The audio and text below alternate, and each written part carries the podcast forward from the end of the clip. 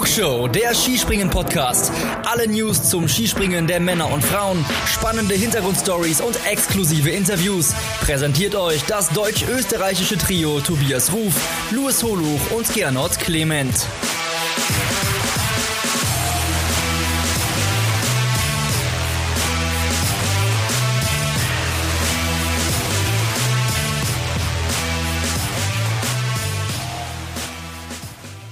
Skispringen ist das Leibernste, was man sich nur vorstellen kann.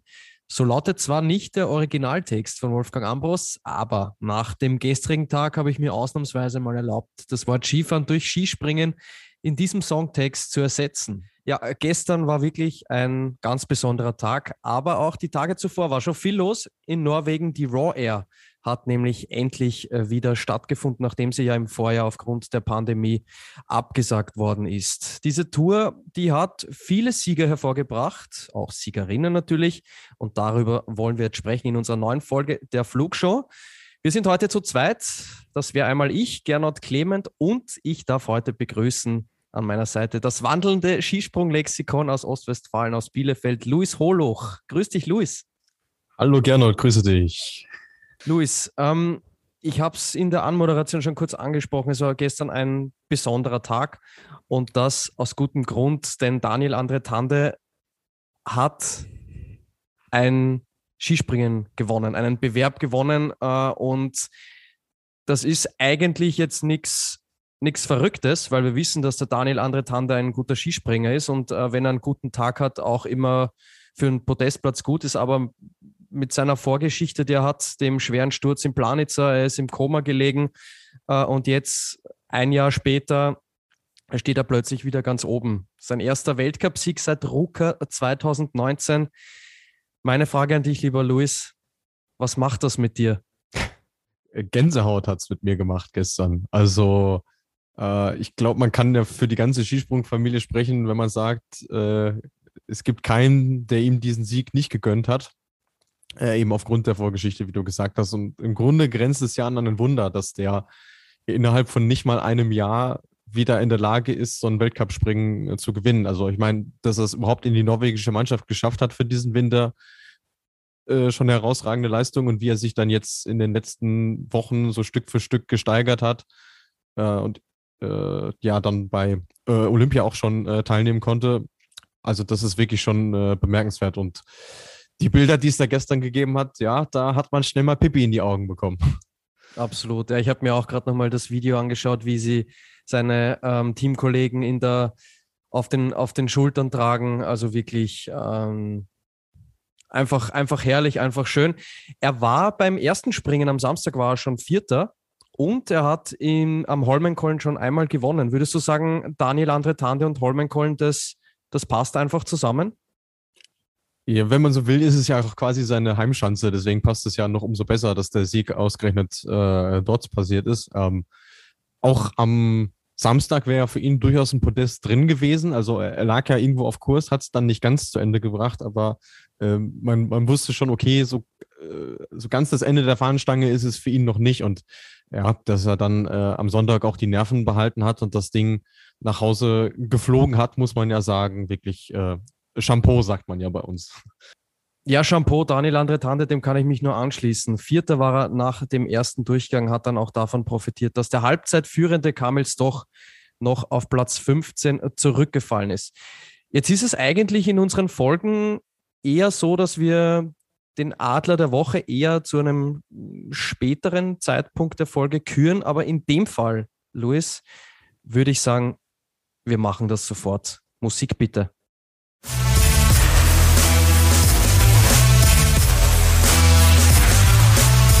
Flugshow präsentiert den Adler des Wochenendes.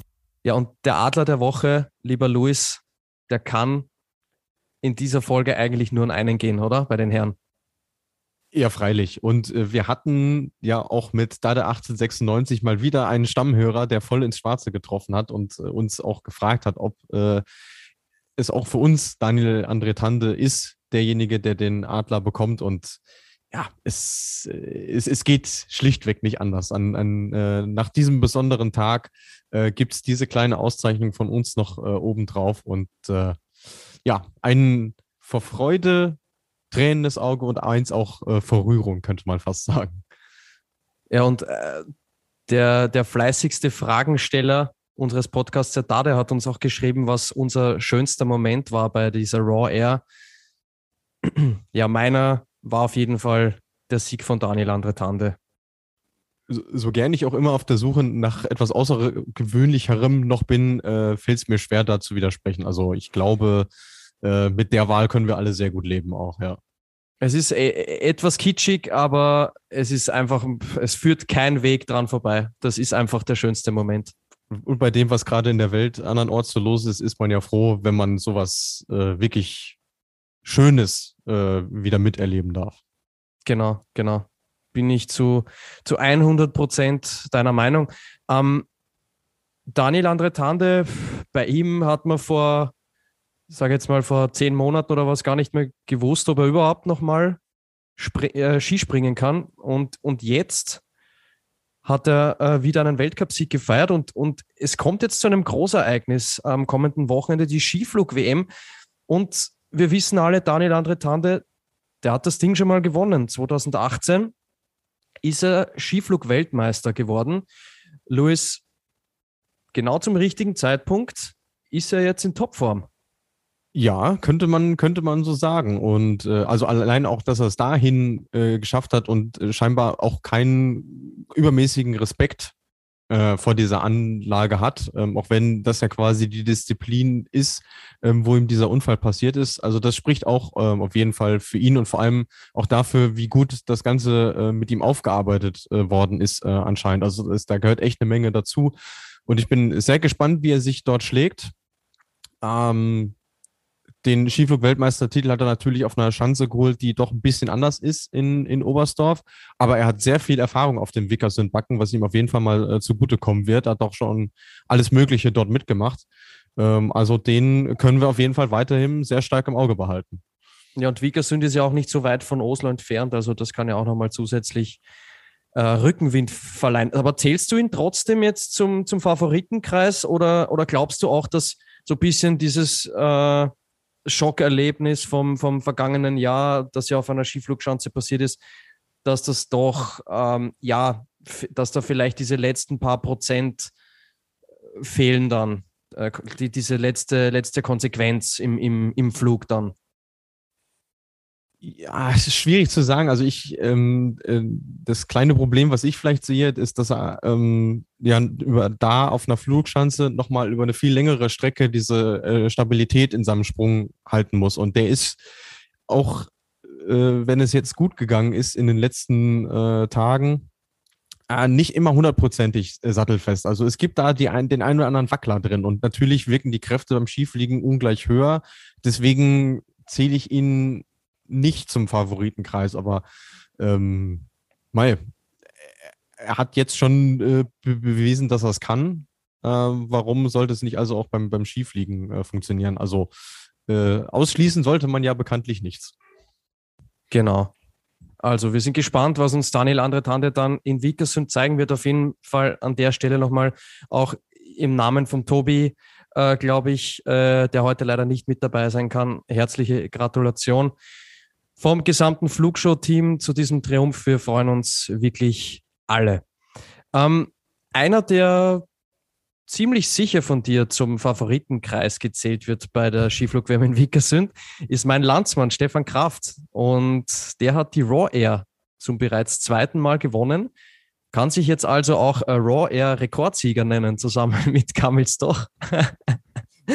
Und ja, er hat in, in Lille haben wir schon seinen 24. Weltcupsieg gefeiert, äh, jetzt die Raw Air gewonnen. Insgesamt 35.000 Euro waren dann jetzt auf das Konto äh, von Stefan Kraft. Er hat gewonnen vor Karl Geiger, 30 Punkte und vor Jojo Kobayashi, der dann 40 Punkte schon Rückstand hat auf Stefan Kraft.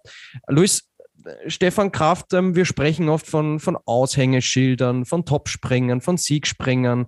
Ähm, ich glaube, wenn einer so bezeichnet werden kann, dann ist es wohl Stefan Kraft, oder?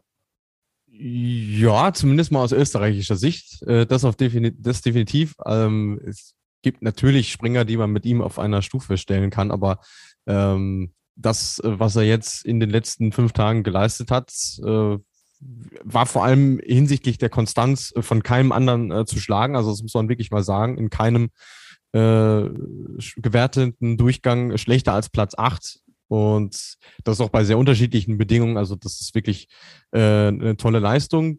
Wenngleich man natürlich sagen muss, ähm, von der Wertigkeit her würde ich den ersten Raw Air Sieg, äh, den er geholt hat, schon ein bisschen höher einschätzen, weil da das Programm halt nochmal, äh, ja, das Original quasi war mit zehn Wertungen in, in zehn Tagen. Äh, wenn man so will, ist das ja jetzt eine Raw Air Light, äh, die wir da gesehen haben, aber äh, natürlich ein absolut hochverdienter Sieg für den Krafti. Ich habe das jetzt auch deshalb so formuliert mit Aushängeschild und Topspringer, weil ich natürlich an die Vorgeschichte gedacht habe. Ne? Ähm, der Krafti war halt ab Garmisch-Partenkirchen bei der Fischanzentournee im, Nir im Nirgendwo. Ne? Äh, hatte kein Flugsystem mehr, war komplett irgendwie außer Form, hat gesucht und gesucht, aber irgendwie nicht, nicht das Richtige gefunden. Und dann nimmt er sich ein bisschen eine Auszeit, äh, macht ein paar Trainingssprünge und, und plötzlich findet er genau das, was er sucht. Ja, und plötzlich, plötzlich funktioniert's wieder und das innerhalb kürzester Zeit. Er war ja auch in, in Peking schon wieder ähm, in der absoluten Weltspitze, also ich sage jetzt mal unter den besten acht regel, regelmäßig vertreten. Das finde find ich einfach so beeindruckend, dass so ein, so ein Topspringer dann auch innerhalb so kurzer Zeit wieder in die Spur finden kann.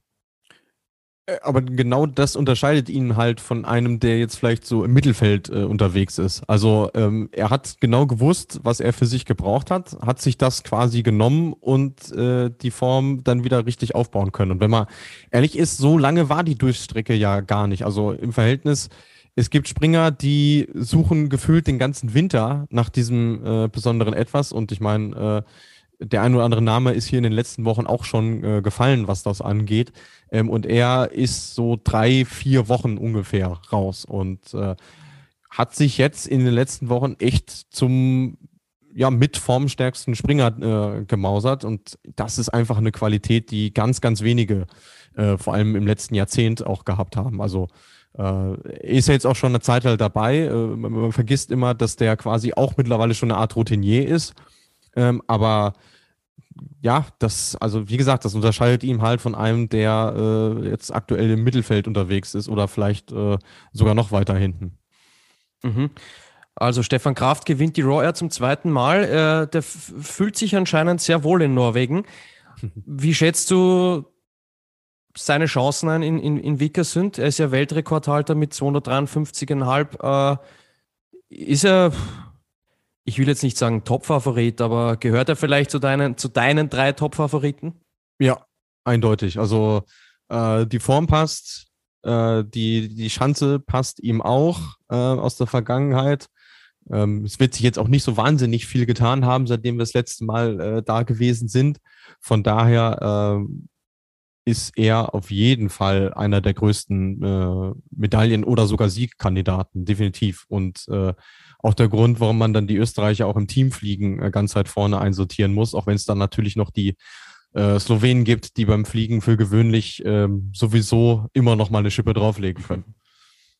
Also auch da, wie bei Daniel Andretande, darf man auch bei Stefan Kraft gespannt sein, was er uns dann in Vikersund zeigen wird. Luis, sprechen wir mal ein bisschen über den DSV. Gestern zum Abschluss sehr stark die beiden Aushängeschilder. Ich ich merke das Wort Aushängeschild, gefällt, gefällt mir heute ganz gut. Äh, Markus Eisenbichler und Karl Geiger, äh, Vierter und Fünfter gestern.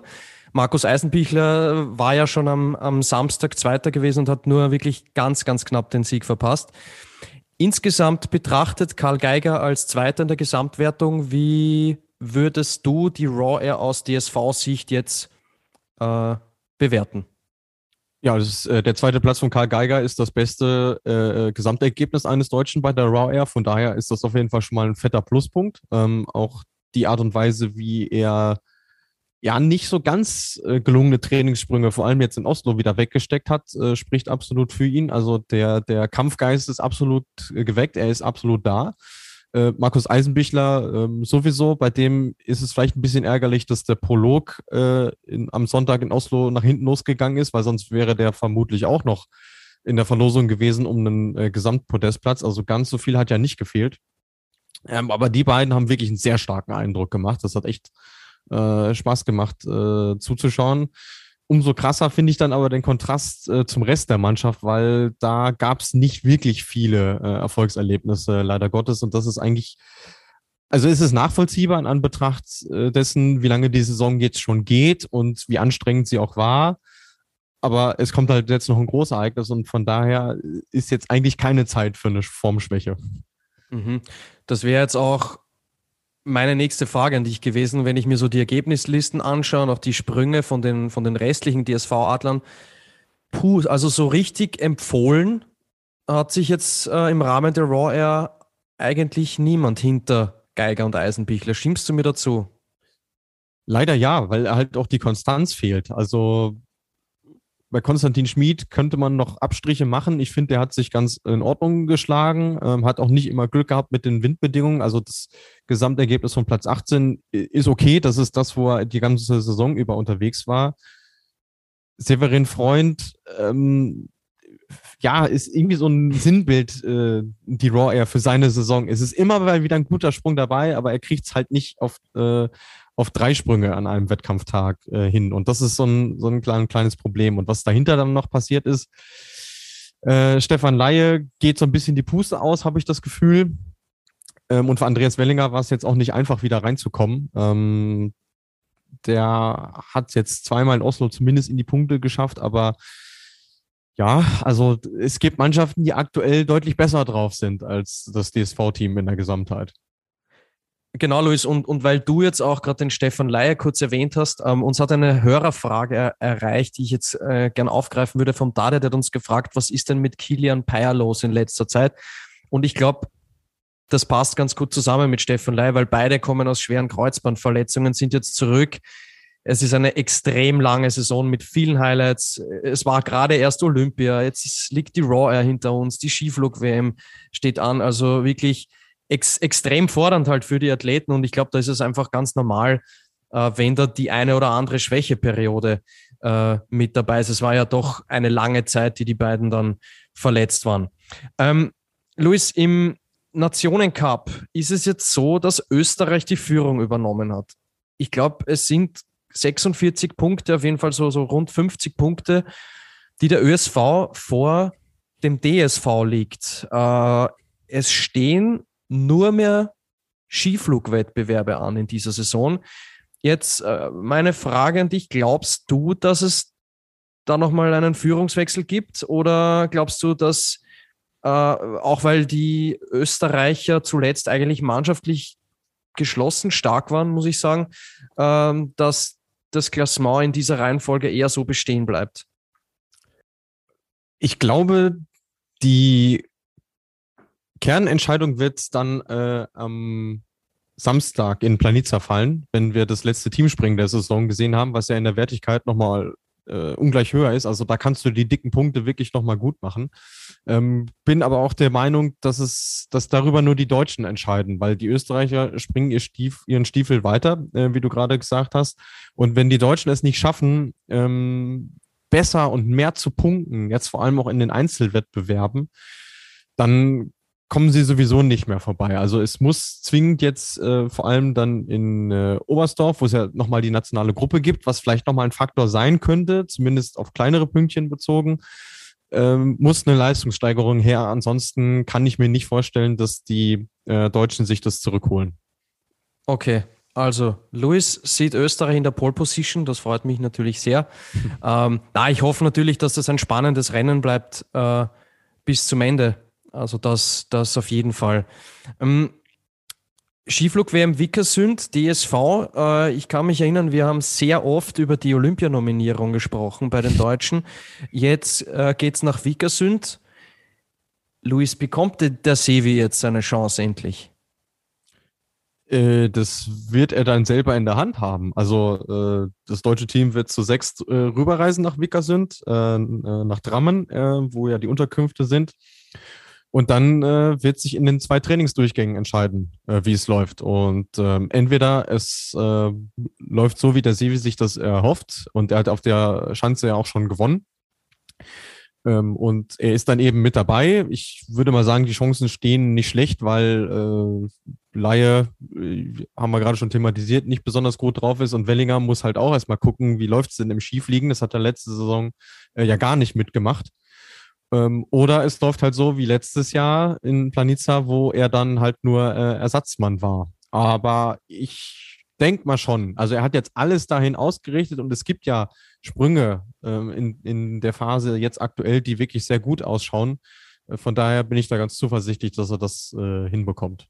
Mhm. Aber wenn du dich jetzt entscheiden müsstest als Bundestrainer Holoch für deine vier Athleten, äh, wäre Severin Freund mit dabei, neben Karl Geiger, Markus Eisenbichler und, und Konstantin Schmid. Und ja, Konstantin Schmid. Aktuell, genau. Okay, ja, dem habe ich nichts hinzuzufügen. Das äh, wären jetzt auch im Moment meine vier.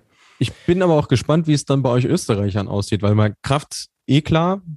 Äh, Hörl denke ich auch, wirkt sehr stabil jetzt in den letzten Wochen auch. Ähm, Huber, wenn er es nicht übertreibt, denke auch. Ja, ja, total. Also gut, Daniel Huber sehe ich schon. Ja. Sehe ich schon in, in, den, in den Vieren, äh, die da an den Start gehen. Gut, Kraft ist sowieso mit dabei. Ist halt sehr schade, wenn wir jetzt äh, nach äh, Planitzer zurückblicken, dass halt Michi Heiböck nicht, nicht mit dabei sein wird, der uns ja wirklich viel Freude bereitet hat bei der letzten Skiflug-WM. Ja. Ähm, ja, Kraft, Huber, Hörl. Ich bin gespannt, wie sich Manuel Fettner schlägt. Mhm. Ist eigentlich auch nicht der geborene Flieger.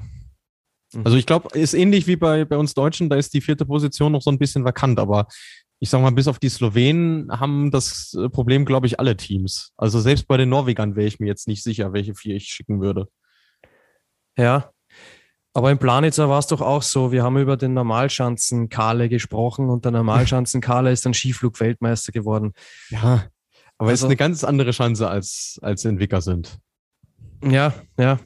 Vom, vom Schanzenprofil her, wenn du vergleichst Planitzer und, und äh, Vickersund ist in, in Planitzer eher der Schlüssel zum Erfolg ein kräftiger Absprung, gell? Ja, im Grunde ist es ja eine überdimensionale Großschanze, muss man, muss man fast ja. schon sagen. Und Vickersund ist ganz anders. Also äh, da sind die Anlaufgeschwindigkeiten noch gern mal niedrig, aber umso wichtiger ist es eigentlich, dass du voll attackierst. Und von der Spezies gibt es aktuell nicht so viele. Also die, die da in den letzten Jahren so brilliert haben, die sind entweder nicht dabei, wie so ein Anders Schwandemil zum Beispiel, der nur Vorspringer sein wird, ähm, oder Gregor Schlierenzauer äh, hat aufgehört, Johann Eremin Evensen hat aufgehört, Robert Kranjitz ist dort der letzte Skiflugmeister gewesen, hat auch aufgehört, Martin Koch war auch sehr stark auf der Schanze.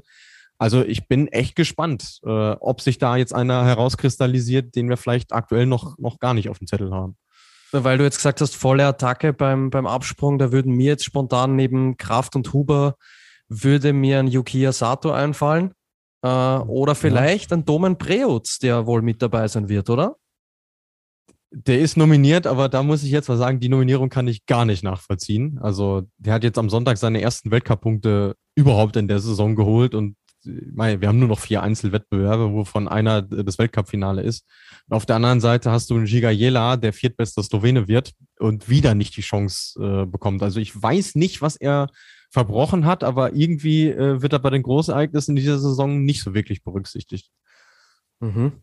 Okay, danke dafür. Ja, Luis, ähm, wir hören es schon, wir sprechen schon viel über die, über die Skiflug-Weltmeisterschaft. Das, das nächste Highlight steht, steht bevor. Äh, meine Vorfreude ist riesig, muss ich ganz ehrlich sagen. Ich glaube, bei, bei allen Skisprungfans ist die, ist die Vorfreude groß auf, auf, diese, auf diese Schanze. Den Monsterbacken, glaube ich, wie man ihn mhm. nennt, gell? Ja, also Volksmund. Das ist zum Glück nicht der offizielle Name. Im Volksmund, ja. Äh, möchtest du uns kurz das Programm vorstellen? Können wir gerne machen, ja. Äh, los geht's schon am Donnerstag äh, um 13.15 Uhr mit dem offiziellen Training und um 15.50 Uhr mit der Qualifikation. Und für die Wochenendtage müsst ihr euch nur eine Uhrzeit merken, immer um 16.30 Uhr. Und wie gewohnt äh, gibt es im Einzel vier Durchgänge, verteilt auf Samstag und Sonntag, jeweils zwei. Also hoffentlich so die Bedingungen mitmachen. Und am Sonntag ist dann der Teamwettbewerb. Wie gesagt, alles um 16.30 Uhr. Also 16.30 Uhr bitte diese Zeit merken. Dann geht es um die Wurst und dann werden wir sehen, ob es vielleicht sogar einen neuen Weltrekord geben wird. Mal sehen. Wir sind gleich zurück nach einer kurzen Pause und dann sprechen wir über die Damenbewerbe bei der diesjährigen Raw Air.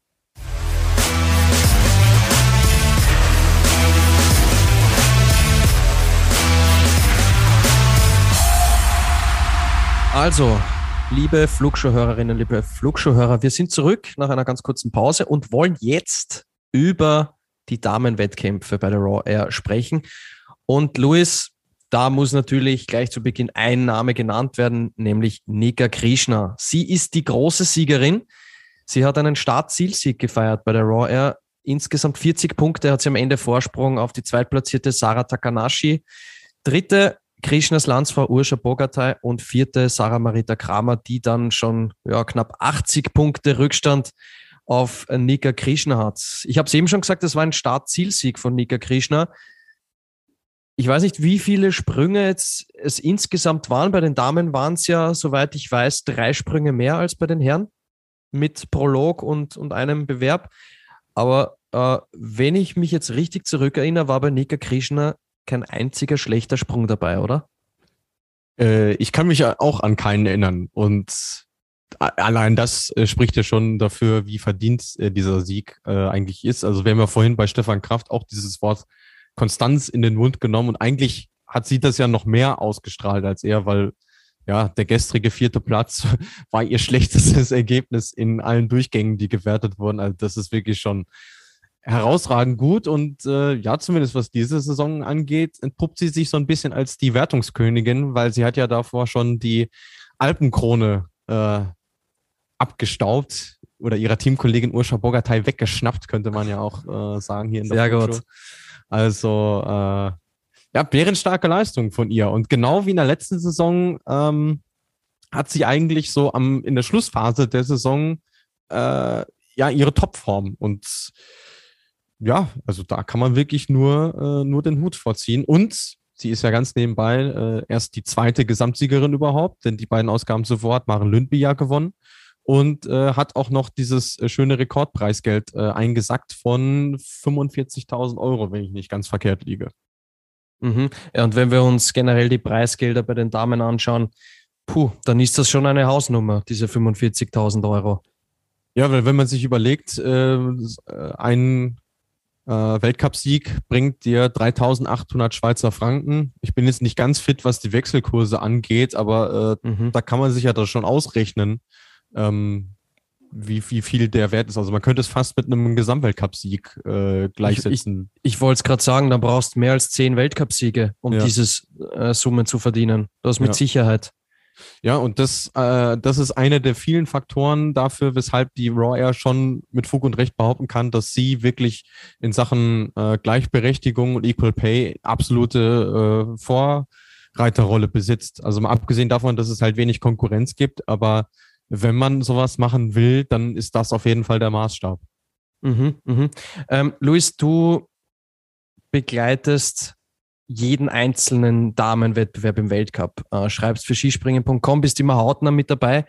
Du siehst also Nika Krishna jedes Wochenende oder halt, ja, wenn, wenn Wettbewerbe stattfinden. Liebe, liebe Grüße an die, an die, an die hohen Herren, die da entscheiden, wann, wann die Wettbewerbe stattfinden. Ähm, mich würde interessieren, was beeindruckt dich denn bei ihr am meisten im Moment? Im Grunde eigentlich so diese, die, diese Leichtigkeit, die sie ausstrahlt. Also, mein, wenn du sie anschaust, sie setzt sich auf den Balken und die hat ein Lächeln im Gesicht und das eigentlich egal, um was es geht. Und das finde ich schon mal irgendwo, irgendwo bemerkenswert. Und dann, äh, wie sie sich in ihre Hocke begibt, also die sitzt ja so weit vorne wie, wie keine andere. Also wie weit vorne die ihren Schwerpunkt hat und dass das alles so äh, aufeinander abgestimmt funktioniert. Also es ist auch schon ein faszinierendes Gesamtpaket, finde ich. Und äh, auch, was sie ja für einen Teamgeist ausstrahlt. Also sie hat, nachdem sie die Alpenkrone gewonnen hat, gesagt, da eigentlich hätte die nicht mir gehören sollen, sondern Urscha Bogatay. Und gestern auch sagte sie, ja, das, das Team ist einfach äh, unglaublich stark und äh, sie hat gestern selber keine guten Sprünge gemacht und dass es dann noch zu Platz vier reicht, das ist schon äh, enorme Qualität von ihr. Sie ist gestern das erste Mal bei der Raw Air, also bei dieser Raw Air, nicht am Podest gelandet. Sie ist ja vorhin dreimal Zweite geworden. Also. Ja, ist natürlich Das ist ein dramatischer Konstanz. Formabfall. Ja. Ja. Das, das ist Konstanz, liebe Hörerinnen und Hörer. Zweite, zweite, zweite und vierte. Dazu noch der überlegene Sieg im Mixbewerb. Den darf man ja jetzt auch nicht, auch nicht unter den Teppich kehren. Ne? Also Ja. besser, besser hätte es für sie in der Raw Air Gesamtwertung nicht laufen können. Im Gesamtweltcup ist es so, da fehlt ihr ein bisschen was auf Sarah Marita Kramer. Ich glaube, es sind so 100, 195 Punkte sind vor den letzten beiden Einzelbewerben in, in Oberhof am, am nächsten Wochenende. Liegt dann aber, glaube ich, eher an der fantastischen Saison von Sarah Marita Kramer als an, der, an einer möglichen Schwäche von Nika Krishna, oder? Ja, absolut, weil ähm, eh, auch wie in der letzten Saison, diese Top Ten Serie von Nika Krishna hat ja Bestand. Also die, ich weiß jetzt nicht, ich habe die Zahl leider nicht genau im Kopf, ich jetzt mal nachrecherchieren sollen, wie viele Springen in Folge, die jetzt eigentlich in den Top Ten gelandet ist. Ähm, aber die ganz großen Punkte hat Sarah Marita Kramer eben durch ihre Siege gut gemacht. Ich glaube, die hat jetzt sieben Saisonsiege, wenn ich es richtig auf dem Schirm habe. Und das holst du mit keiner Konstanz äh, der Welt auf. Und das muss ja wirklich schon mit dem Teufel zugehen, wenn die große Kristallkugel dann nicht allerspätestens am Sonntag äh, dann nach Österreich geht. Und ich glaube, die Nika Krishna ist die letzte, die ähm, Sarah Marita Kramer diesen Gesamtweltcup-Sieg nicht gönnen würde, wenn wir da an die Vorsaison denken. Äh, 100%ig, ja. Und sie hat ja ihre Saison auch gekrönt, ähm, dadurch, dass sie Bronze geholt hat bei Olympia. Und wir wissen ja, wie schwer es ist, eine Medaille. Äh, die, die, ich habe mal diesen lustigen Versprecher gehabt, die Seite hat zwei Medaillen. Ja. Ähm, äh, fä- fä- fällt mir gerade ein. Schöne Grüße an den Tobi. Der Tobi fehlt, gell? Ein bisschen. ja, der, der hätte dir da jetzt einen schönen Strick draus gedreht. Ja. Also, schöne Grüße, Tobi. Wir hoffen, dir geht's gut. Ähm, ja, eben, also fantastische Saison. Jetzt gewinnt sie die Raw Air im Gesamtweltcup, ist sie Zweite. Sie holt Bronze bei Olympia. Wirklich Hut ab, Shampoo, Nika Krishna. Sarah Marita Kramer habe ich jetzt ganz, ganz kurz schon erwähnt. Sie ist zurück im Weltcup, war in, in Hinzenbach schon wieder mit dabei. In Lillehammer hat sie gewonnen. Das war wirklich auch, finde ich, ein sehr schöner, emotionaler Sieg. Das, das, waren, das waren wirklich tolle Bilder. Ähm, in Oslo hat es dann nicht ganz so funktioniert wie am, am Lisgartsbacken in Lillehammer. Glaubst du, dass es dann äh, vielleicht so war, sie hat ein bisschen Lehrgeld bezahlen müssen am Holmenkollen, weil das ja doch so mit der, der magischste Ort für die nordischen Sportler ist? Ich würde sagen, ähm, sie hat halt gebraucht, um mit der Schanze wirklich warm zu werden. Ähm, mein, äh, auch wenn der Harry Rothlau immer sagt, ja, sie braucht wenige Sprünge, aber wenn es eine ganz neue Schanze ist, ist es, glaube ich, schon nochmal äh, was anderes. Das hat man ihr angemerkt. Also, dass eben nicht ein Sprung äh, lief wie der andere. Ähm, aber ich kann mir auch vorstellen, dass jetzt so der, ja, der ganz große Druck, so die ganz große der ganz große Fokus irgendwie ein bisschen raus ist bei ihr, weil sie, meine, sie kann die Ergebnislisten auch lesen und weiß, in was für einer Position sie, sie aktuell ist. Also ich glaube, sie stresst sich jetzt auch nicht, nicht äh, übermäßig und ist vielleicht auch noch nicht ganz mit der Aufarbeitung der Saison ähm, eigentlich äh, fertig. So, deswegen äh, kann man das ihr auch nicht irgendwie vorhalten, dass es jetzt vielleicht mal nicht, nicht ganz so gut lief, weil, wenn man mal ehrlich ist, sie hat jetzt zwei Saisons am Stück so auf Top-Niveau geliefert, hat die letzte Saison quasi nochmal übertroffen, auch wenn man dachte, hui, wie soll das eigentlich gehen? Äh, da ist es ganz normal, wenn es mal eine Station nicht läuft. Ich bin jetzt gespannt, wie es dann in Oberhof äh, bei ihr sich ausgeht, weil soweit ich weiß, ist die Schanze auch noch Neuland für sie. Mhm, mhm. Ja, jedenfalls finde ich, ähm, mit dem Sieg in Lillehammer hat sie sich dann endgültig wieder, wieder zurückgemeldet. Und ja, vielleicht hat sie jetzt in Oslo ein bisschen Lehrgeld bezahlen müssen, aber ich glaube, auf einer junge Athletin da prasselt auch sehr viel ein. Du kommst nach Holmenkollen. Es waren ja nicht nur die Skispringer da, Skispringern, der, nicht nur der Skisprungzirkus da. Da war viel los. Ähm, das erste Mal auf dieser, auf dieser ähm, Schanze, die ja einfach so eine, so eine große Bedeutung hat im, im nordischen Skisport. Das glaube ich ist, wenn man das erste Mal da ist, äh, nicht so einfach. Werden wir schauen, wie es dann, wie es dann im nächsten Jahr ist. Das, das macht was mit einem, ja. Das Absolut. macht was mit einem. Mhm. Ja. Und, und weißt du, was auch was mit mir gemacht hat? Das ist jetzt äh, eine, Ui, eine, tolle, eine, eine- tolle Überleitung zum, Eine Dellingsche zum nächsten Überleitung. Thema. Ja. Sarah Takanashi.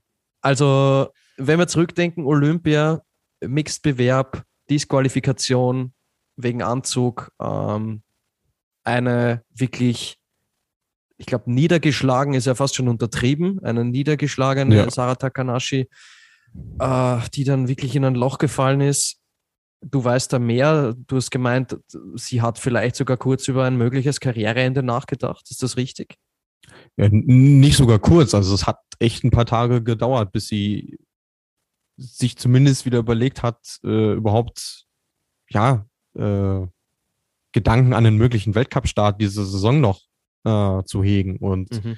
ähm, das alleine zeigt ja schon, mh, hm, wie, wie ein, einschneidend dieses Erlebnis in, in Peking da war, weil äh, ich glaube, es ist fast untertrieben, wenn man sagt, für sie ist da eine Welt äh, zusammengebrochen und davon sich äh, zu wiederholen, äh, zu, zu erholen, dann zu sagen, okay, ich, ich, ich, ich, ich greife wieder irgendwie an und sich dann so zurückzumelden, wie sie es jetzt bei der Raw Air gemacht hat mit zwei Tagessiegen, das, das nötige ich mir allerhöchsten Respekt ab. Also das hätte ich nicht erwartet, wirklich.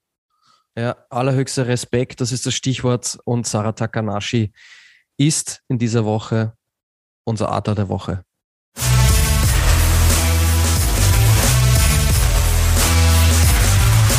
Die Flugshow präsentiert den Adler des Wochenendes. Also, Sarah Takanashi, sie hat das erste Springen dieser Raw und das letzte Springen gewonnen. Äh, hat sich also eindrucksvoll zurückgemeldet. Sie ist ein sehr, sehr wichtiger Bestandteil des Skisprungzirkus. Und Luis, wir sind froh, dass sie sich dafür entschieden hat, in diesem Winter nochmal zurückzukommen, weil wenn wir so solche Sprünge von ihr sehen, äh, ja, das macht einfach Lust auf mehr. Absolut. Also ich meine, alleine die Zahl 63, die jetzt bei ihr bei den Weltcupsiegen aufläuft, äh, aufleuchtet, ist ja eigentlich surreal. Und äh, ja, es hätte schlichtweg nicht zu ihrer Karriere gepasst, wenn der große Knall in Peking das gewesen wäre, mit dem es zu Ende gegangen wäre. Also von daher wirklich schön, dass wir sie wieder haben und äh, ja, ich, ich bin gespannt, wie viel Kraft sie vielleicht noch aus dieser Saison äh, schöpfen kann und ob sie vielleicht nicht wieder sogar diejenige wird, äh, die sie vor ja, fünf, sechs Jahren mal gewesen ist. Also ausschließen darf man ja bei ihr nichts.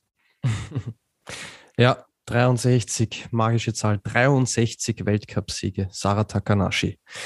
Ich habe gesagt, sie hat das erste Springen gewonnen in Lillehammer, äh, das Auftaktspringen bei der Raw Air. Da war eine Dame noch nicht am Start und zwar Katharina Althaus. Und das bringt mich jetzt ähm, zum DSV. Die Katharina Althaus hat sich leider Gottes mit Corona infiziert. Sie war ja vor Hinzenbach. Also sie war in Hinzenbach ja schon äh, nicht dabei, aber vor Hinzenbach kann ich mich erinnern, haben wir eigentlich drüber gesprochen, sie ist die schärfste Rivalin im Kampf um den Gesamtweltcup, weil sie war ja, sie war ja Zweite und auch einfach aufgrund ihrer Konstanz in dem Winter habe ich sie auch als ähm, ja, schärfste, schärfste Kontrahentin äh, von, von Sarah Marita Kramer gesehen. Dann hat sie die Corona-Infektion zurückgeworfen.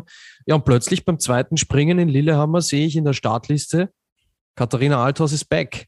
Äh, sie ist Zehnte, Fünfte und Achte geworden bei den, bei den drei Bewerben. Luis, wie hast du ihre Rückkehr gesehen? Naja, allein, dass ähm, dieser zehnte Platz ihr schlechtestes Saisonergebnis ist, ähm, nach dieser sehr strapaziösen Anreise, also die ist morgens um, um drei Uhr los und äh, stand dann abends auf der Schanze und wird Zehnte. Also das ist schon äh, phänomenal. Äh, spielt ihr natürlich in die Karten, dass sie auf ihrer Lieblingsschanze unterwegs gewesen ist, aber ansonsten, ja, waren das auch wieder die Sprünge, die wir von ihr aus dieser Saison äh, so gekannt haben. Es fehlte vielleicht so das letzte Quäntchen im letzten Flugdrittel, um noch Richtung Podest attackieren zu können. Aber insgesamt kann sie schon sehr zufrieden sein mit, äh, mit der Leistung. Also ähm, allein die Corona-Infektion hat ihr natürlich jetzt einen Top-3-Platz im Gesamtweltcup gekostet. Ich denke mal, das kann man jetzt vor dem letzten Wochenende auch so sagen. Aber ansonsten ist das astrein, was sie abgeliefert hat.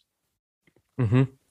Ähm, wenn ich jetzt an, an Katharina Althaus äh, Leistungen bei der Royal denke, dann finde ich, das ist fast schon so ein bisschen vergleichbar mit, mit Marita Kramer, Sarah Marita Kramer, zumindest am Holmenkollen. So schon gute Sprünge, ähm, aber ich glaube, beide wissen, dass sie es noch eine Spur besser können. Mhm. Ja, würde ich zustimmen. Und äh, mein, äh, die sind ja von ihrem Selbstverständnis her auch äh, ja, Podiumkandidatinnen, mal mindestens. Also Sarah Marita Kramer äh, sicherlich noch ein bisschen mehr als Katharina Althaus, aber äh, ja, jetzt an, halt an den Tagen muss man auch sagen, es waren andere eben besser und das Feld war auch wahnsinnig eng. Also wenn man sich mal überlegt, äh, Großschanze, da haben wir auch Wettkämpfe gesehen, wo das vorne, wo die Lücke ziemlich aufging vorne. Und jetzt haben wir ja teilweise sechs, acht Springerinnen gehabt, die theoretisch auf das Podest hätten springen können. Und äh, da ist es mal definitiv keine Schande, wenn du fünfte, achte äh, oder siebte und fünfte wirst. Ja, auf, auf gar keinen Fall. Und vor allem, ähm, jeder geht mit so einer Corona-Infektion anders um. Ne? Jeden und jede trifft sie auch auf eine andere Art und Weise. Also äh, selbst wenn jemand, sage ich jetzt mal, milde Symptome hat, kann das trotzdem Auswirkungen haben, zumindest in, in, in den ersten Wochen, um einfach wieder in diesen Rhythmus, in diesen Wettkampfrhythmus äh, zu kommen, weil der Körper fährt ja runter. Äh, man, man hat ja dann mehr Zeit, man, man ist irgendwie gezwungen, zu Hause zu bleiben und so. Also da finde ich, kann man auf jeden Fall mit diesem zehnten, fünften und achten Platz schon zufrieden sein. Luis, wenn ich, wenn ich auf die Gesamtwertung bei den Damen schaue, bei der Raw Air, ist Katharina Althaus, obwohl sie ein Springen verpasst hat, als 20. in der Gesamtwertung die beste Deutsche. Äh, äh, Korrigiere mich, wenn ich falsch liege, aber ich glaube, das ist der Fall. Mhm. Mm, muss, man sich, muss man sich Sorgen machen oder ähm, ist das oder, oder hat das irgendeine Bedeutung? Sagen wir mal so. Ja, das würde ich schon sagen, weil es leider Gottes zeigt, wie weit der Rest des Teams doch von ihr weg ist. Ähm, also, ich meine, ihr fehlen drei Sprünge im Gesamtklassement und sie hat trotzdem am Ende, ja, was sind es, fast 80 Punkte Vorsprung ähm, auf die zweitbeste Deutsche, auf äh, Selina Freitag. Äh, die jetzt wahrlich keine schlechte Raw Air äh, gesprungen ist, das äh, kann man definitiv auch so sagen, aber sie sind schon sehr abhängig äh, von, von Katharina Althaus und das äh, haben wir am Hinzenbach-Wochenende ja auch gesagt. Ähm, da hat sie schon gefehlt, weil da musste man froh sein, wenn der Rest des Teams in den Top 20 unterwegs war. Und genauso war es jetzt bei der Raw Air leider auch. Und das ist eigentlich mit ganz wenigen Ausnahmen auch die Tendenz, die sich in der Saison ähm, so verfestigt hat. Und ja, leider Gottes wartet da doch viel Arbeit auf das Trainerteam. Mhm. Also anhand dessen sehen wir, wie wichtig Katharina Altos ist für diese DSV-Mannschaft. Ähm, und diese DSV-Mannschaft, da gibt es eine kleine Veränderung. Es verändert sich was im Trainerteam, Luis. Es gibt einen Abgang, oder? Genau so ist es, ja. Also Christian Bruder, der Co-Trainer von Maximilian Mechler, der ja am Wochenende die äh, Mädels auch in Oslo abgewunken hat, ähm, hat ja seinen Ausstieg quasi bekannt gegeben. Also hat jetzt am Holmenkollen seinen letzten Weltcup ähm, absolviert nach 13 Jahren. Also er ist sogar noch länger Co-Trainer gewesen, als es Andreas Bauer äh, Bundestrainer war. Hat dementsprechend auch ja diese sehr erfolgreiche Ära im äh, deutschen Damen-Skispringen mitgeprägt. Und das ist sicherlich einer, der äh, jetzt erstmal fehlen wird. Also da geht eine Lücke auf, die sicherlich nicht einfach ähm, zu schließen sein wird. Ist auch immer eine Vertrauensperson gewesen, ähm, vor allem auch für die ja, Springerin, die äh, in der ersten Hälfte der 2010er Jahre sehr erfolgreich äh, gewesen ist. Also wir wissen das auch von, von unserer lieben Uli Gressler. Schöne Grüße, Uli, falls du das hier hörst. Und ähm, ja, da darf man dann jetzt sehr gespannt sein, wie sich das Trainerteam neu aufstellt. Ähm, also man muss ihm auch Respekt zollen dafür, dass er diese eine Saison äh, jetzt quasi noch mitgemacht hat, der quasi diesen Übergang äh, von Andreas Bauer hin zu Maximilian Mechter vollzogen hat. Ähm, aber ich bin dann sehr gespannt, wie seine Nachfolge dann äh, gelöst wird. Wie gesagt, einfach werden wird es nicht. Mhm. Okay. Also Veränderungen im Trainerteam beim DSV. Man darf gespannt sein, wer dann äh, sein, sein Nachfolger oder seine Nachfolgerin wird. Ähm, Katharina Althaus haben wir gerade schon erwähnt, die absolute Leaderin im, im deutschen Team. Wenn wir mal zu den Norwegerinnen schauen, da ist jetzt eine, ich sage jetzt mal, temporary Leader of the Team, also ähm, vorübergehend, weil Maren Lundby sich ja eine, eine Pause gegönnt hat. Äh, die Rede ist von Celia Opset, die im Moment, also zumindest in dieser Saison, ganz klar die Nummer eins ist bei den Norwegerinnen. Und diese Celia Opset hat zwar über 90 Starts gebraucht, dass sie ihren ersten Weltcupsieg feiert, aber sie hat ihn mehr oder weniger in ihrem Wohnzimmer, dem Holmenkollen, gefeiert. Sie hat es geschafft. Ich, es ist ähnlich. Ähm, ich habe mir auch die, die, die Langläufe angeschaut, die 50 Kilometer.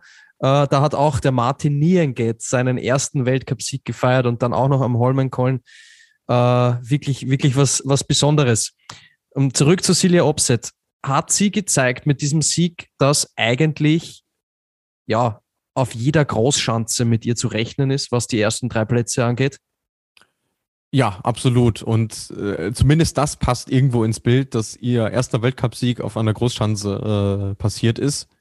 Ähm, und mal hätte es Daniel Andre Tande äh, am Folgetag äh, ihr nicht gleich getan, wäre das sicherlich der emotionalste äh, Raw Air Moment gewesen, weil man ja auch gesehen hat, äh, was da dann aus ihr herausgebrochen ist, quasi mehr oder weniger, wie emotional auch dieser Sieg war.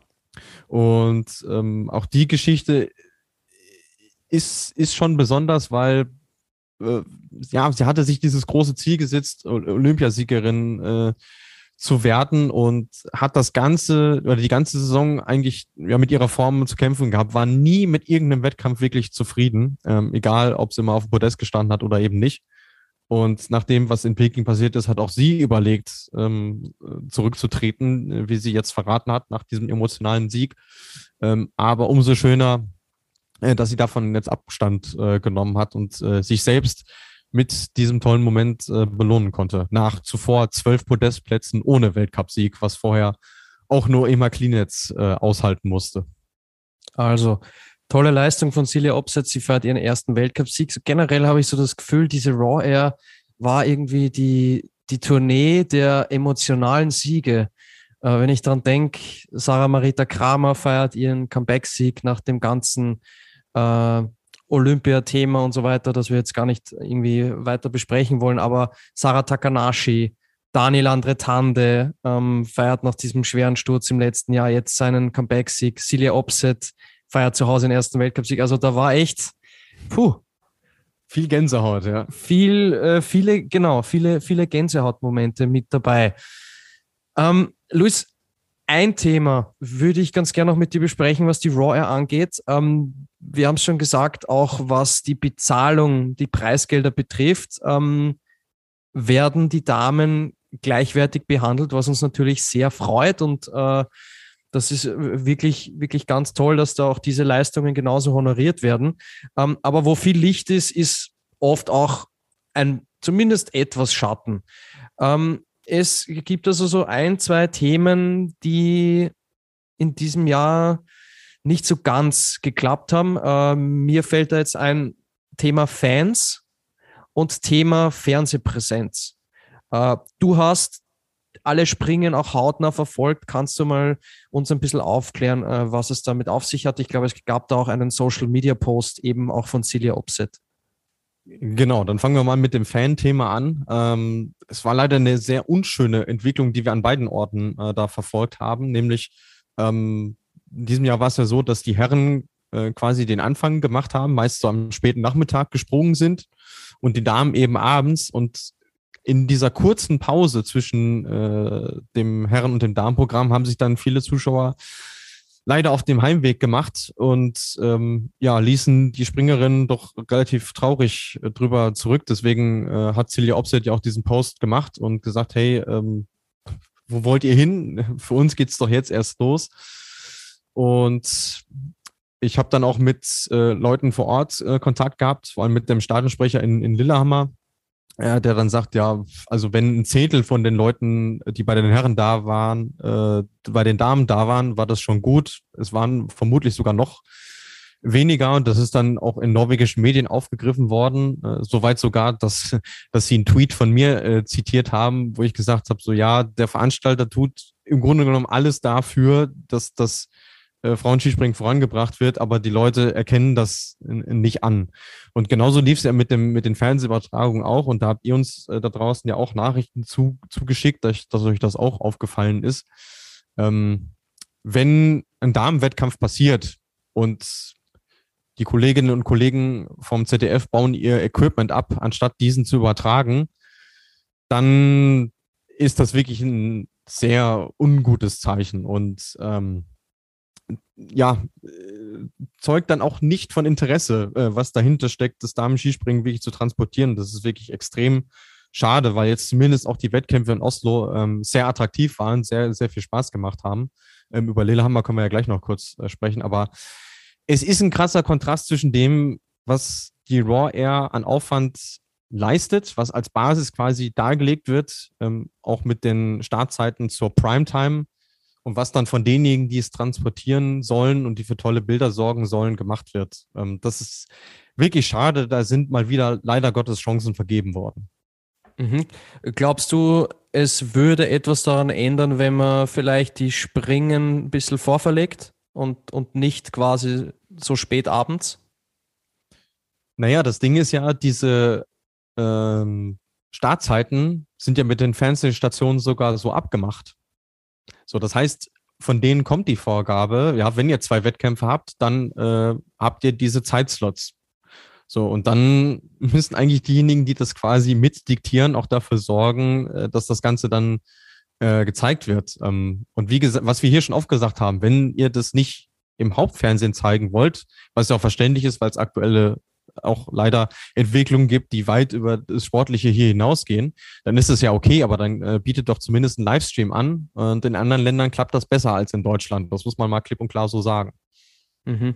Und also, äh, was ich noch sagen wollte, äh, ich bin ja auch in Willingen gewesen und der Zeitplan war viel fanunfreundlicher, als das äh, jetzt hier in Lillehammer und in Oslo der Fall gewesen wäre, weil da ist die Pause zwischen dem Herrenspringen äh, und dem Damenspringen eigentlich noch viel größer gewesen. Es ist am Ende dann nur niemand aufgefallen, weil wir halt dieses Wind Windchaos hatten.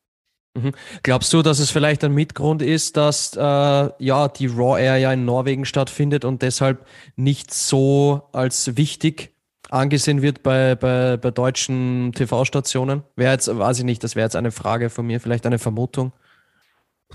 Äh, Wenn es so wäre, wäre es schade, weil ich meine, die Slowenen haben es übertragen. Äh, mhm. Bei euch im ORF lief es auch. Äh, bei Eurosport kommt es darauf an, in welchem Land du gerade unterwegs warst. Also ja, also mir, mir, mir, fällt kein schlaues Argument ein, warum man das dann so konsequent äh, mehr oder weniger ignoriert. Also ich glaube nicht, dass es was mit Norwegen zu tun hat per se. Mhm. Äh, wenn wir jetzt nochmal kurz über, über Lillehammer sprechen. Äh, Silly Opset hat ja diesen Post abgesetzt, eben wo sie gesagt hat, ja, warum geht ihr nach Hause? Wir sind ja jetzt erst dran. Puh, ich, ich war selbst schon einmal in Lillehammer und ähm, muss ganz ehrlich sagen, da waren vor zwei Jahren schon, ich sage jetzt mal, nicht so viele Fans mit dabei. Jetzt auch im Vergleich zu Oslo, ne, was mhm. natürlich eine andere Welt ist. Ja. Ja, also. ja, absolut. Also das ist, äh, das ist eine Tendenz und ich meine, es sieht dann natürlich auch in diesen großen Arenen auch nicht schön aus, wenn da keine Leute sind. Ähm, aber was halt da wirklich nochmal richtig eingeschlagen hat, war vor allem der zweite Wettkampf. Äh, vor allem da der zweite Durchgang. Also das war das frustrierendste, was ich an Skispringen seit langem gesehen habe. Also wie der Durchgang einfach vor sich hingeplätschert ist und die Springerinnen konnten nichts machen, weil ihnen mhm. einfach gar nicht die Möglichkeit gegeben wurde, weit zu fliegen. Und äh, da kann man wirklich auch mal die Geschlechterkarte ausspielen, weil es gibt, ich kann mich an keinen Herren-Weltcup erinnern, der so gelaufen ist wie dieser Wettkampf. Wenn jetzt nicht, äh, weiß ich nicht, es Schneefall gegeben hat in Seefeld oder so, aber das war wirklich, das war wirklich grausam und ich verstehe nicht, warum man da nicht reagiert. Also genauso wenig, wie ich das verstehe, dass im ersten Durchgang immer vor den äh, besten zehn Springerinnen automatisch verkürzt wird, so wenig habe ich da verstanden, wieso man da nicht eingegriffen hat, weil das war wirklich sehr unansehnlich. Mhm. Aber jetzt nochmal zusammenfassend, also das mit dem Wettkampf, da kann ich mich auch erinnern, da waren ja teilweise bis zu plus 30 Windpunkte ja. äh, die, die, die, absurd war das, ja. die Damen da gut geschrieben bekommen haben. Das war wirklich. Also ich glaube, da hätte man schon mal ein, zwei Lücken, ein, zwei Lücken verlängern können. Vielleicht, vielleicht hat die Jury dann auch ein bisschen zu lange zugewartet und wollte dann nicht vor den letzten zehn Springerinnen dann, dann nochmal verlängern. Das hätte man wohl schon zu Beginn des zweiten Durchgangs machen müssen. Ähm, aber jetzt nochmal so zusammenfassend, Luis, wenn wir die, die, die Raw Air jetzt thematisch beenden. Also du warst teilweise mit der Fernsehpräsenz nicht ganz zufrieden. Äh, Fans, Lillehammer eher weniger, äh, Oslo dann doch relativ zu, zufriedenstellend. Aber jetzt so, so ganz allgemein dein Fazit, würdest du sagen, die Raw Air in diesem Jahr hat den Skisprungsport der Damen ein Stück nach vorne gebracht? Ja, unterm Strich würde ich das schon so sagen, weil halt auch das, äh, das Niveau prinzipiell gestimmt hat, wie jetzt in Oslo gesehen. Also wie gesagt, es waren zwei sehr schöne Wettkämpfe. Und mein, was da vor Ort getan wird, äh, die, dieser Aufwand, den die da machen, auch ähm, ja, was so, was so die Präsenz und das Marketing und so angeht, also das ist wirklich schon äh, absolute Klasse. Und wenn dann noch ein Flugshow-Freund äh, mitwirkt, äh, schöne Grüße an äh, Sven Graneröd, dem Papa vom Halvor, der ja äh, Wettkampfleiter in Oslo war. Und da hat es komischerweise auch mit den Weiten äh, ganz gut funktioniert. äh, ja, dann ist das schon, kann man dem Ganzen schon ein positives Zeugnis ausstellen. Und wie gesagt, ich, ich habe sie vermisst in der letzten Saison, äh, wo es sie nicht gegeben hat. Ich meine, äh, Weltcup-Saison ohne Norwegen, ohne Norwegen-Wettkämpfe ist immer Katastrophe. Ähm, von daher war das wirklich schön, sie zurückgesehen zu haben. Und ich freue mich dann auch schon aufs nächste Jahr, wenn es dann hoffentlich auch für die Damen äh, das volle Programm dann gibt. Ja. Ja, da bin ich zu 100% deiner Meinung und ich würde auch sagen, Sven Graneröd, Chief of Competition, das sollte auf jeden Fall öfter so sein, da kann nichts schief gehen. Okay, dann machen wir die Raw Air zu und kommen zum Abschluss noch kurz zu einem anderen Großereignis, das stattgefunden hat in Zakopane, nämlich die Junioren-Weltmeisterschaft. Ähm, ich lese ganz kurz die Ergebnisse vor bei den Mädels und bei den Jungs. Ähm, Gold bei den Mädels hat sich geholt Nika Preutz. Ähm, 17 Jahre ist sie jung. Sie wird Junioren-Weltmeisterin vor ihrer Landsfrau Taya Bodley und vor der Kanadierin Alexandra Lutit. Ja, sie hat der ÖSV-Springerin Vanessa Moharic Bronze weggeschnappt um, um 1,4 Punkte.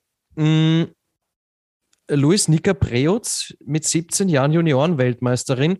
Wenn ich das jetzt richtig im Kopf habe, kann sie eigentlich diesen Titel nochmal verteidigen, oder? Ja, da sie Jahrgang 2005 ist, dürfte sie sogar noch dreimal an der Junioren-WM teilnehmen, wenn ich jetzt richtig gerechnet habe, ja. Okay. Wahnsinn. Aber vielleicht ist, ist dann die Frage, ob das dann auch gemacht wird, weil ähm, ja, sie ist ja schon eine Über Überfliegerin in ihrer Altersklasse, das muss man schon äh, so sagen. Und der Sieg kam äh, alles andere als unerwartet. Vielleicht hat sie sich ja als Ziel gesetzt, ähm, als Rekord-Junioren-Weltmeisterin in die, in die Geschichte einzugehen. Aber ich glaube, äh, wenn man da mal im Weltcup Lunte gerochen hat, wie man so schön sagt, dann springt man da lieber mit als, als bei den, bei den Junioren-Weltmeisterschaften. Beste DSV-Springerin, das auch noch äh, der Vollständigkeit halber bei diesem Bewerb Michelle Göbel vom Skiclub Willingen auf äh, Platz 10. Bei den Herren, da gab es einen Dreifachsieg für Österreich. Daniel Czofenik hat gewonnen vor David Hagen und Markus Müller. Gut, ähm, ich sage jetzt mal, dass Daniel Czofenik das gewinnt, das war jetzt nicht unbedingt überraschend. Also du hast es eh auch schon gesagt, das waren Favoritensiege sowohl bei den Mädels als auch bei den Jungs. Ähm, Jofenik, der wirklich jetzt auch im Weltcup in diesem Winter auch schon äh, Superleistungen gezeigt hat. Und auf Platz 4 bester DSV-Adler Luca Geier, der knapp die Medaille verpasst hat. Ähm, du hast es vorher schon kurz angesprochen, Luis, es gibt im Moment einfach auch Themen, die, die schwer zu verarbeiten, schwer zu konsumieren, schwer hinzunehmen, nicht zu akzeptieren sind. Ähm, wir sind froh, dass wir hier über das Sportliche sprechen können, ähm, weil eben der Skisprungsport unsere große Leidenschaft ist. Ähm, es ist natürlich das, das, Thema, das Thema Krieg, äh, worauf ich jetzt hinaus will. Aber äh, Luis, da gab es jetzt bei der Junioren-WM zumindest etwas, äh, was in dieser Hinsicht ein bisschen erfreulich war. Ja, absolut. Und äh, da können wir ja nochmal das aufgreifen, was wir letzte Woche äh, besprochen hatten, wo es ja viel um das Thema ging, auch ähm, ja, was passiert jetzt mit den äh, vor allem russischen SportlerInnen und ähm, wir da aber auch zugegebenermaßen so ein bisschen auch vergessen haben, wie sieht es eigentlich mit denen aus, die aus dem Land kommen, die durch diesen Angriffskrieg eigentlich betroffen sind, nämlich aus der Ukraine. Und da haben uns auch Fragen erreicht und ähm, ich hatte das Ganze dann bei Skispringen.com auch so ein bisschen aufgearbeitet, als es nochmal um die Konsequenzen des Ganzen ging. Ähm, aber umso mehr haben wir uns dann darüber gefreut, dass es tatsächlich eine Teilnehmerin bei den Junioren-Weltmeisterschaften gab, die äh, ins Finale gesprungen ist, auf Platz 23, nämlich Tetjana Pilipczuk, ist 18 Jahre jung, äh, ist dieser, in dieser Saison auch schon am, äh, im Weltcup am Start gewesen, ähm, wie auch schon in der letzten Saison, also schnuppert immer mal wieder so ein bisschen rein und hat durchaus auch das Potenzial, ähm, auf lange Sicht ähm, vielleicht mal in die Weltcup-Punkte auch zu springen. Es wäre wirklich wieder schöner Farbtupfer ähm, im, im Damenskispringen. Und ja, für sie sicherlich schön, dass sie auch in dieser schweren Zeit so einen persönlich tollen Erfolg für sich verbuchen konnte, weil ähm, das Ganze erstmal auszublenden und sich voll auf seine Sache zu konzentrieren. Da gehört viel, viel äh, mit dazu. Und wie gesagt, es ist sehr viel über die Russinnen und Russen gesprochen worden, gar nicht über die Ukrainerinnen und Ukrainer. Von daher ähm, hat uns dieses äh, Ergebnis äh, für sie persönlich äh, sehr gefreut und sie wird jetzt auch ähm, am kommenden Wochenende beim Weltcup-Finale in Oberhof mit dabei sein. Und ähm, ja, sind wir mal gespannt, wie sie sich dort schlagen wird. Absolut. Und drück mir die Daumen. Äh, vielleicht klappt es ja mit Weltcup-Punkten am nächsten Wochenende. Okay, dann Junioren-WM. Haken dran. Haben wir auch kurz besprochen. Und zum Abschluss hätte ich noch zwei Hörerfragen, Luis. Die erste ist vom Flo wenn ich das jetzt richtig lese. Bei Instagram hat uns der Flo geschrieben, warum im Mixed nie die Frau am Schluss springen. Man könnte ja die Reihenfolge mal wechseln. Warum ist das so, dass die Frauen an 1 und 3 und nicht an 2 und 4? Ja, das, das, das ist eine Frage, die man an die FIS mal weiterreichen müsste. Die hat sich das Reglement ja ähm, ausbaldowert. Ähm, ich fände es auch mal spannend, äh, die, die, die Frauen am, am Schluss zu sehen. Ähm, allein weil der Fokus das ganze Jahr über eh genug ähm, auf den Männern ist. Ähm, es ist einfach die größere Sparte der zwei und dann äh, wäre es schön, wenn man dann auch mal ähm, sieht, wenn eine Frau ihr, ihr Mixteam zum äh, Olympiasieg äh, springt. Also die, die Idee, die der Flo da hat, äh, unterstütze ich voll und ganz. Ja, ich finde die Idee auch sehr gut. Danke für die Frage. Ich meine, es finden jetzt nicht so viele Mixed-Bewerbe leider Gottes statt, äh, weil ja natürlich der, der Terminkalender auch sehr voll ist. Aber vielleicht könnte man überlegen, ob man das abwechselnd macht, dass man ja. bei dem einen mixt die Damen am Ende und bei dem anderen die, die Herren als Schlussspringer hat. Okay, Luis, ähm, dann habe ich noch eine Hörerfrage und damit würde ich ganz gern die Sendung dann auch zumachen. Wir haben ja jetzt auch wirklich schon sehr, sehr viele Themen besprochen und müssen uns noch ein bisschen ausruhen, bis dann die, die Skiflug-Weltmeisterschaft am Wochenende in Vikersund beginnt. Und natürlich das Weltcup-Finale der Damen in Oberhof. Ähm, also da stehen nochmal zwei richtige Highlights bevor. Bei den Damen leider nur ein Highlight, nämlich Oberhof. Äh, die abgesagten Wettkämpfe in äh, Russland, die Wettbewerbe werden leider nicht, werden leider nicht ersetzt. Also deshalb das das letzte Highlight der Damen jetzt am kommenden Wochenende. Aber bei den Herren sind es noch insgesamt, also die Skiflug-WM und dann gehen wir noch weiter nach Oberstdorf und dann das Finale in Planitzer. Und da hat uns von der Lisa eine Frage erreicht, auf welches der drei Skifliegen freuen wir uns am meisten? Also klar, natürlich, ich fange jetzt einfach mal an, Luis, ähm, natürlich Wickersund, Skiflug-WM, da freue ich mich sehr drauf, aber Planitzer, Weltcup-Finale, also das würde ich da schon noch mal ein bisschen drüber stellen. Wie geht's dir? Kann ich mich nur anschließen, ja. Also das, ja, das ist einfach vom, vom Flair her, oftmals auch vom Wetter und für mich auch von der Schanze her und von den Bildern, die es einfach hergibt, ist es äh, ja das, das Coolste der Skifliegen. Ich würde sogar sagen, äh, die coolste Weltcup-Station. Mhm. Ja, und musikalische Umrahmung ist ja dort auch Sowieso. Top, ne? Also bess besser geht nicht. Besser geht nicht. also, wir sind uns einig. Planitzer ist das Skifliegen, worauf wir uns am meisten freuen. Aber jetzt freuen wir uns erst einmal auf das kommende Wochenende. Luis, kannst du uns noch kurz das Programm der Damen in Oberhof vorstellen, bitte?